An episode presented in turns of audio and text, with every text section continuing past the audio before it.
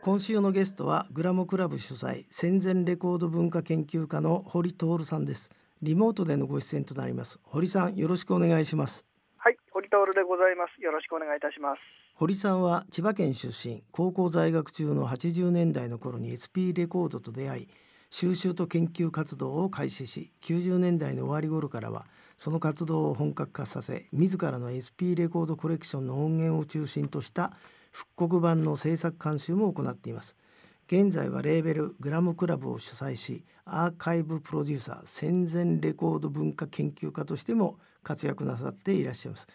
まずはこのあの堀さん戦前レコード研究家っていう肩書きなんですけども、はい、いわゆる音楽評論家とは違って戦前の音楽っていうより SP 版に特化してるんですか？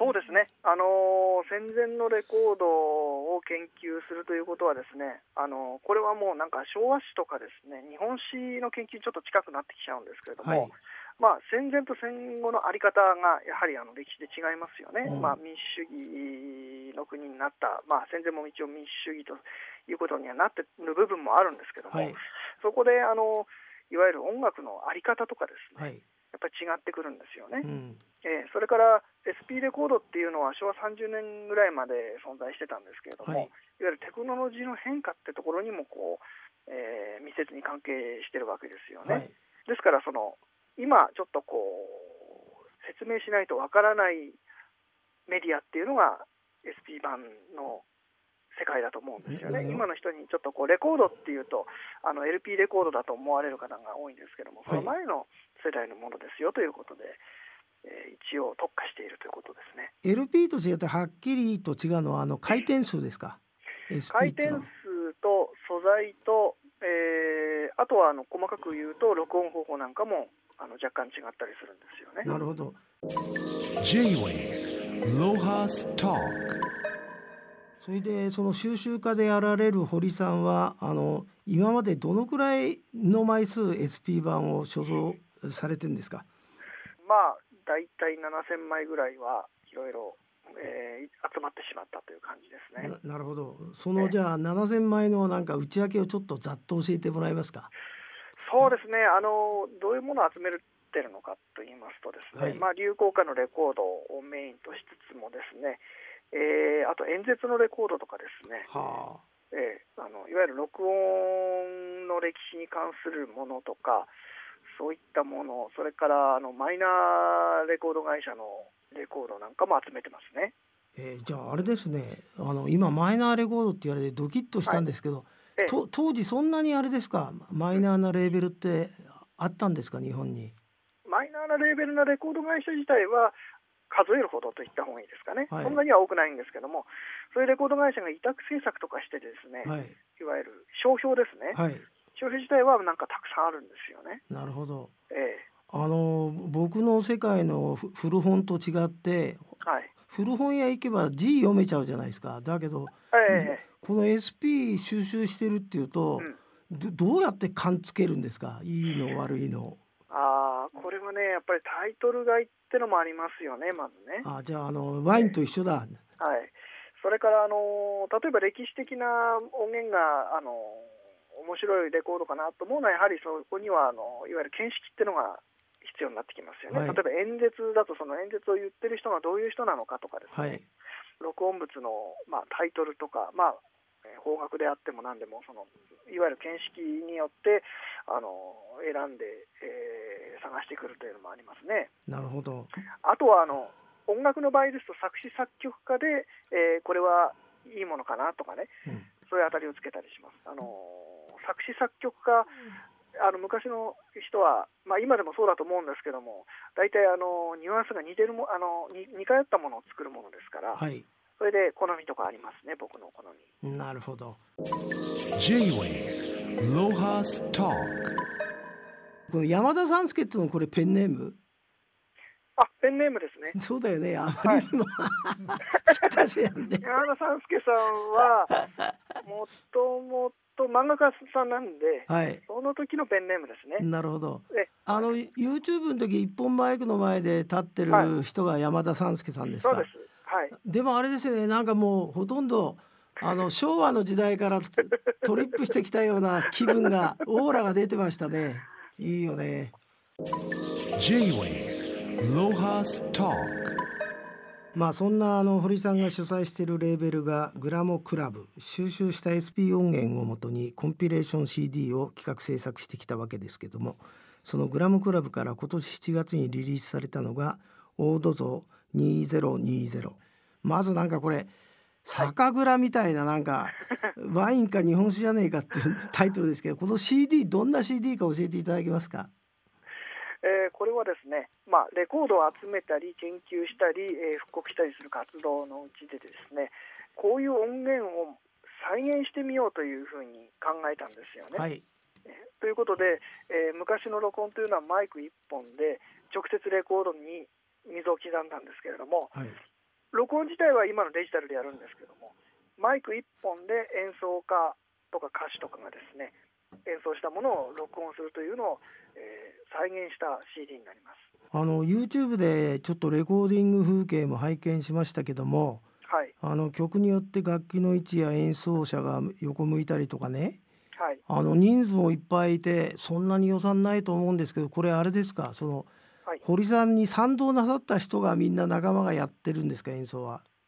えーっと私の友達の、えートラッドジャズのミュージシャンの青木健君とかですね、はいえー渡辺恭一君とかですね、まあ、いわゆる機関メンバーがいましてその、えー彼らのチョイスで、えー集めていただいたアーティストの皆さんですね。なるほど。それであれですか、まあ、この大きな土蔵で録音したんですけどこの曲目はどういう基準でどなたが選んだんですか、えー選んだのは僕なんですけれども基準はですね、えーまあ、まずヒット曲を絶対にあのチョイスしないというねいいね。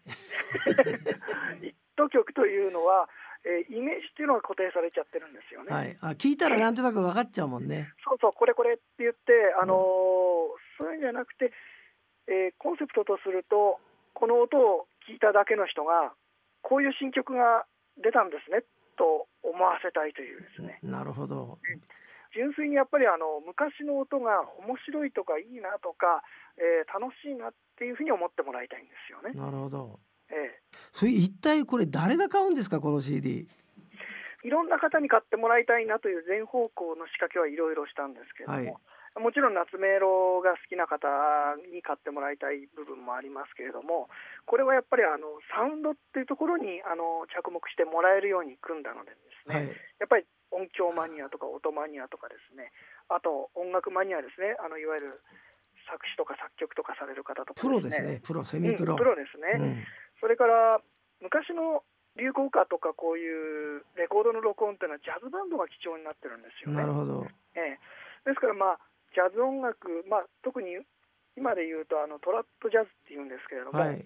これのあの好きな方とかですねこういった音楽に親和性がある方に聴いてもらえるといいかなと思いました。あのこうタイトルだけ見ても僕全然知らない曲ばっかなんですが、はい、あのいわゆる介護施設ではいこれかけると懐かしいとかって呼ば、喜ばれるような曲なんですかね？どうなんですかね？多分そういうことはないと思います。彼ら。先ほどもお話ししましたようにあの ヒット曲は皆無なんでですね、はい。皆無というか当時はヒットしたんですけれども、はい。あの23年で忘れられる曲っていうのは多分あると思うんですよね、はい。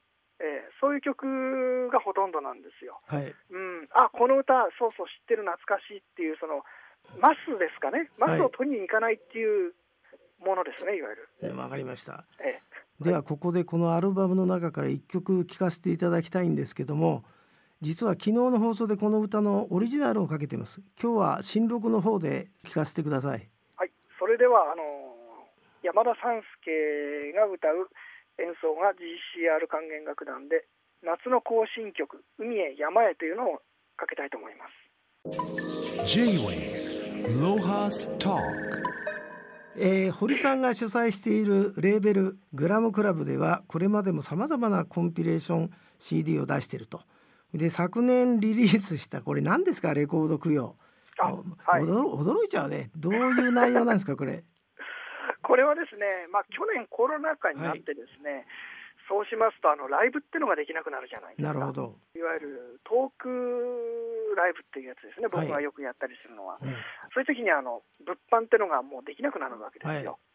で、えーちょっとやけになった感じもありますけれども、えーまあ、へんてこなレコードで、はい。どこかのこれから作ろうと思っている企画の中にはどどこにも入れられないレコードばかりを集めてうん。1枚の CD にしたというものですね。な中身は変わったところではどんなものが入ってんですか？えー例えば中堅八甲の鳴き声とかですね。おへえはい。あとはあの高齢術のですね実況中継をしているレコードとかですね。いいね。あとマイクチェックをしているレコードとかですね。はい。絶対どこのなんか違う今後なんかあの制作しようかと思った時にどこにも入れられないレコードばっかりなんですよね。あまあでも僕あの、えー堀さんの資料を拝見しててですねはい。あの音楽評論家の方なのかななんか各あのレコードの内容事細かく書いてありますよね。字だけ読んでてもすげえ楽しめる。あはい。あれもなんか堀さんには不思議な友達いっぱいいるなと思ったんですけどこの毛利さんがはい。書いてる内容が、まあ素晴らしく僕は面白かったんですけど、はい。この人も本業はな何者なんですか？毛利正人さんはですね、えーやっぱり本業は音楽評論家になるんでしょうかね、肩書きで言いますとね、はい。で。やっぱり時代としては僕と同じような、えー時代と、いわゆる SP レコードを基調とした、えージャンルを専門としてますね。あのまあ先ほどから何度も出てくるその堀さんたちのネタネタ元の SP レコードってのはこれそういう専門店ではい。お求めになるんですか、それとも自分たちで交換会みたいのをやってんですか？えーっとね、昔は交換会もありましたしね、レコード店も行きましたけども、はい。まあ、あと骨董市なんかも行きましたけども、うん。最近は、まあ、コロナになる前から、まあ、ものもななかなか、もう75年以上前のものですからね、はい。80年ぐらい前のものなんで、なかなか手に入れることも少ないできないんですけども、まあ、最近は古いものを扱う道具屋さんから直接買ったりなんかしてますね。あの今僕の手元にですね、えーまた堀さんとこから出てるやつだと思うんですけど2017年にリリースされた「ヘタジャズ」っていうコンピレーション。はい。これなんか妙にジャケットが現代的なんですけどここれ当時のあれなんですか、ジャケットから引っ張ったんですか？えーっとこれはジャズ喫茶の、えー女の子いわゆる次はこのレコードかけますっていうアナウンサーガールみたいなあ当時いたんですか？そうなんですよ。その写真をちょっと、まあ、コラージュしてでデザイナーの岡田隆さんにですねあの、まあ、こういうのなんでお願いします。素材だけいろいろまあ昔風の画像をお,、ね、あのお送りしてですね、はい。でまあこれが来ましてですね。うーんなんかもう一回僕ってあの最初に来たもので割と OK 出すんですよ。はい。であの自分の感覚というよりはあの、まあ、皆さんのクリエイターの感覚をはい。大切にしようとかですね、うん。ファーストインスピレーションを大切にしようみたいなところがありまして、はい。えーこれで、えー出させていただいた形ですね。いいやこれすごいいいジャケットだと僕は思いました。えーあの皆さんがね、そう言っていただくんで、あその時からやっぱりそのそういう感覚っていうのは強くしましたね。なるほど。意を強くしたというか。うん。なるほど。ではあの堀さん今夜はこのアルバム「ヘタジャズ」から一曲聴かせてくださいはい。大津賀八郎の青空という曲を流したいと思います。J-Wave Lohas Talk. えーさてあの戦前レコード文化研究家としてきあの活動なさってる堀さんなんですけども、はい。えーこの商売で飯を食っていこうと思ったのはいや違いますね。この商売で飯が食えるかなと思ったのはいつ頃でしょう？飯はね食えるのは食えると思ったのはいつ頃かっていうのはもうグラムクラブのレーベルで CD をいくつか出してからですかね。はい。うん。あでもあれですか。あの自分が思ってたお客さんが買ってるか、それとも全然違うとこからあの反応があったとかどうだったんですか反響は？うーん。やっぱりこの復刻版を買う層ってのはある程度固まってますので、はい。ええ。まあ最初は固定客固定層だったんですけれども、まあ、だんだん作っていくうちにこちらも余裕が出てくるとヘタジャズとかですね、はい。レコード供養みたいなものを作り始めるとですねやっぱりあのあのやっぱり音マニアですね。はい。えーそういった方たちからも評価していただけるみたいな形があの見えてきたんでですね。まああ。れですあれですよね。YouTube ってなんか動画マニアのまあうん。底辺を広げたのと同じように堀さんやってるのは音マニアの底辺をまあ広げてらっしゃる。ね。はい、うん、そんな感じ。大手のレコード会社だと企画が通らないような面白い CD を作りたいなっていうのが大きなテーマですね。なるほど。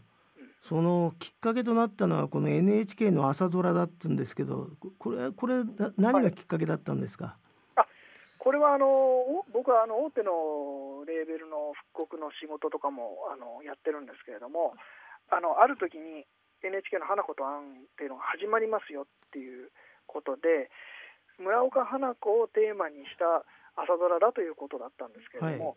それを聞いて実はうちに村岡花子のレコードって録音研究として結構集めて持ってたんですよね。なるほど。うん、それであのレコード会社のいわゆるディレクターとプロデューサーに連絡しまして、うん。こういうのやらないかということであの成立したものですね。なるほどじじゃああれですねこうやっぱりんどっちかというとマニアだけじゃなくてやっぱりもものづくりプロデュースする方が堀さんに合ってたんですね。そうですねあのこの頃からいわゆるこちら側からこういう企画をやりましょうみたいなことをすることが増えましたね。